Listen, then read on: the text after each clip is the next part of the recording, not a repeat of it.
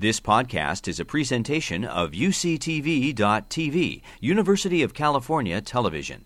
Like what you learn, help others discover UCTV podcasts by leaving a comment or rating in iTunes. Not all poultry is created equal. You hear this all the time from consumers oh, I'm doing such a good job with my diet, I'm just eating chicken.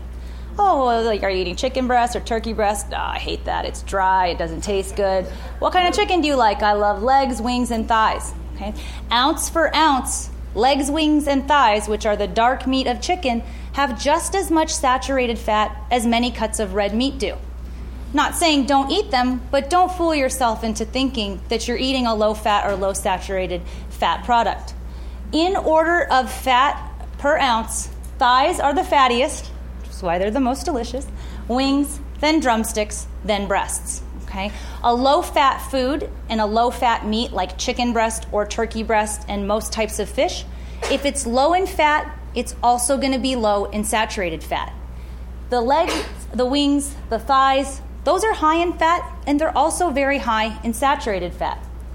And don't fall for the turkey uh, burger trick either. Okay?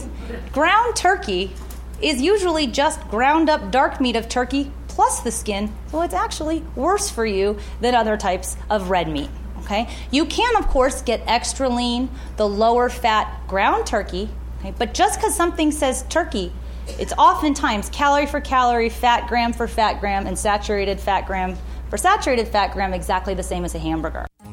You've been listening to a podcast by University of California Television. For more information about this program or UCTV, visit us online at uctv.tv.